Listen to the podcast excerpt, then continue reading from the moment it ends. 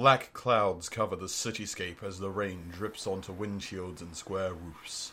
A homeless man sleeps in the corner of an alley with, on- his, with his only cover being newspapers, the ink flowing off into the drains. On the sidewalk walks a man dressed in a black blazer, black poncho pants, and carrying a black briefcase in one hand, and a black umbrella in the other. His hair is well combed, like that of a smooth talking marketer, and his face shaped like a suave secret agent. He passes by the slumbering hobo and slips a $100 bill in his raggedy cap. The sleeping gentleman doesn't notice. The man in black carries on until he reaches the skyscraper of seemingly infinite height, with a huge neon sign spelling out Intelligent Informations Agency. The man steps through its revolving doors. Uh, great weather we're having, eh, Bob? Of course, the sunshine and rainbows all the way through. Eh, Any trouble today, Jerry? meh. You know how it is. There's always absolutely nothing. I know you guys have such good security within your computers and whatnot. I wonder what's the point of being here at all? I assume it's to smile at everyone who walks in. Like a Walmart greeter, except you have a gun. It's the image the agency is going for. Friendly, but formidable. Re- you really think I'm formidable? Of all my flubbly jib- jiggly bits? Well, there is a reason why our city hires so many large cops. Very true. well, I gotta get going. I have a lot of work ahead of me today. Alright, Bob. See you tomorrow morning. And you know what to do with the door. Yes, I do.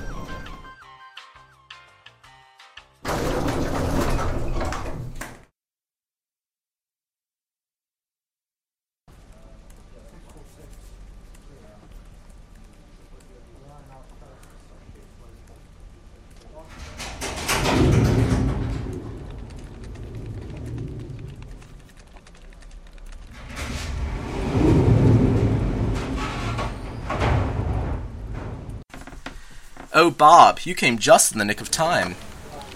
Good morning, Mr. Sampson. Why do you say that? Well, we just got some new intel from our agents down in Colombia about the whereabouts of some of those lefty terrorists. Could you put it into our system and organize it into a report? Of course, Mr. Sampson. Great, I'll have Jill send you the data. Oh, and speaking of which, I need a data and systems analysis today. There's a rumor of some bug in the system. Probably nothing, but could you also put that into a report before you leave today? Some of the uppers are getting pretty antsy about it, and it would really make life easier for all of us. Certainly, Mr. Sampson. But couldn't you get the IT department to do that?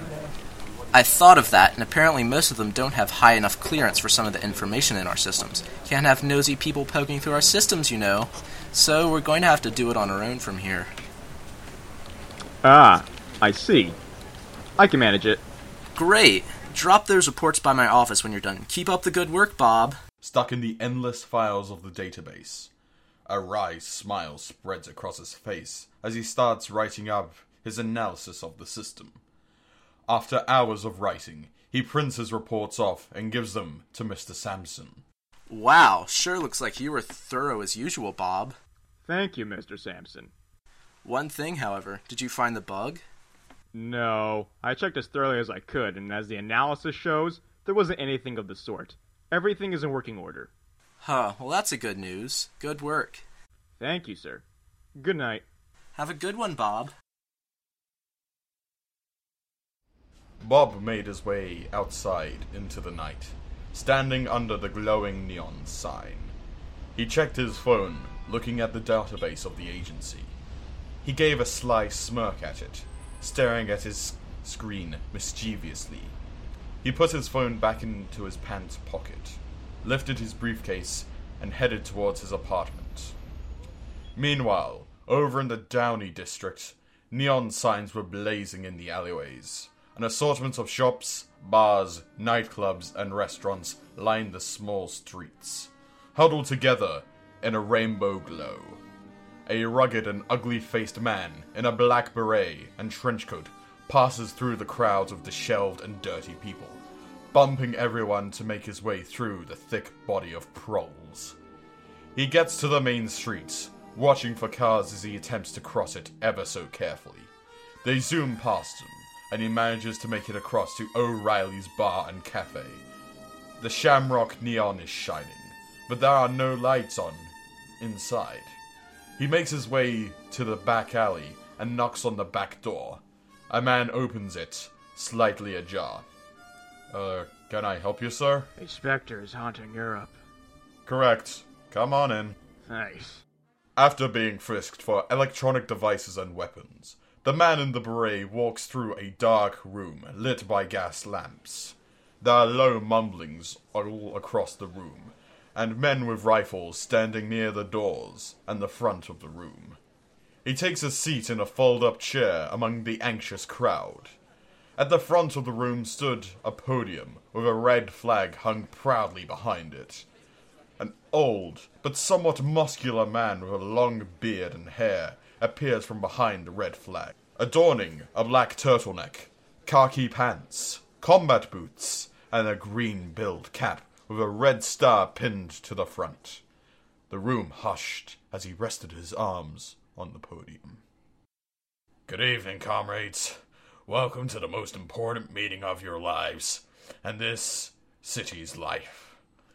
I'm glad to see so many of you showed up today, as this meeting was absolutely mandatory. Comrades, we have made great strides and successes here.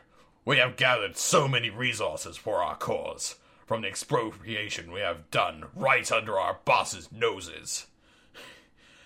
I know it was an extraordinary risk you have taken, and I am grateful to have such faithful comrades in our fight against the fascist regime that is Aurora City. Give yourselves a round of applause. We have connected a massive amount of revolutionary groups from around the city to help us in the oncoming war that is about to ensue. Every organization has enough materials to supply, feed, and hydrate themselves from massive occupations of factories, offices, and government buildings, as well as a humongous sup- surplus of food, water, and medicine to start food programs and free clinics for the working class of this city. Yes, it's all very good news. But we must face the inevitable challenges. We all know that the police and private security corporations are heavily armed. Many of you have felt the stings of the cattle prods the blue monsters carry around. They also know our every movement. we still need to find more comrades who are equipped with the knowledge to make the technologies work for us, not the fascists. Fortunately, we have a comrade who can single handedly destroy not just the intelligence technologies of the forces of Aurora City, but of the entire nation. You may know him as Robert Luger, but we all know him as Frank Langdon. Please welcome him to the podium. Thank you, Comrade Nero. Thank you for having me, comrades. I am very happy to be here today to begin the fight against the powers that be. As Nero has said, we are almost ready to stand up against our oppressors and create a better world. The only thing the ruling class has that we don't is technological superiority. They watch us every day, of every hour, and track us all the time. They watch our every step, and know everything about us. Unfortunately, they gave me control of the means to doing all of that, and I'm going to shut it all down. I spent all those years creating a virus that, with a push of a button, can destroy communications and the entire records keeping system, rendering their ability to track anyone useless.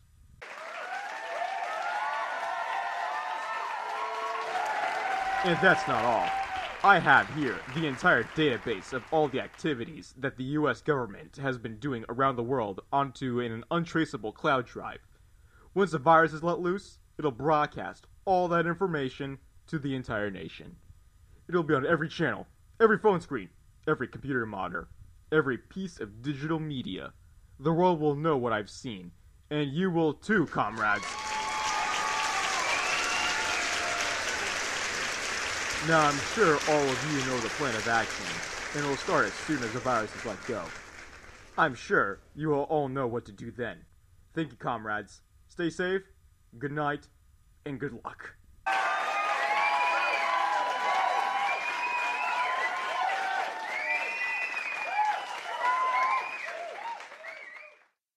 The grizzly faced comrade makes his way home through the dark alleys and din of the streets.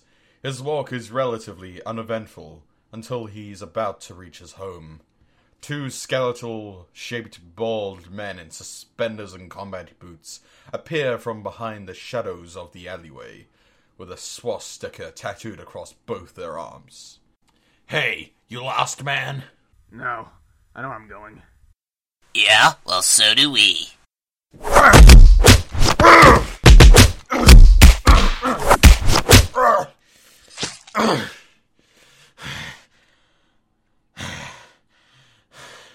Commie scum! You're commie scum. Enjoy dying in this alleyway. This has been Revolutions, a Red Star radio production. Written by Daniel Emerald. The voice of Bob, Frank, and the man in the black beret was Daniel Emerald. The voice of the narrator, Jerry, the man in the green beret, and a Nazi was by unknown email. The voice of Mr. Sampson and the other Nazi was Jackson. If you would like to lend your voice to the play, message user danman1950 on Reddit, or email me at mikamika535 at gmail.com. Thanks for listening.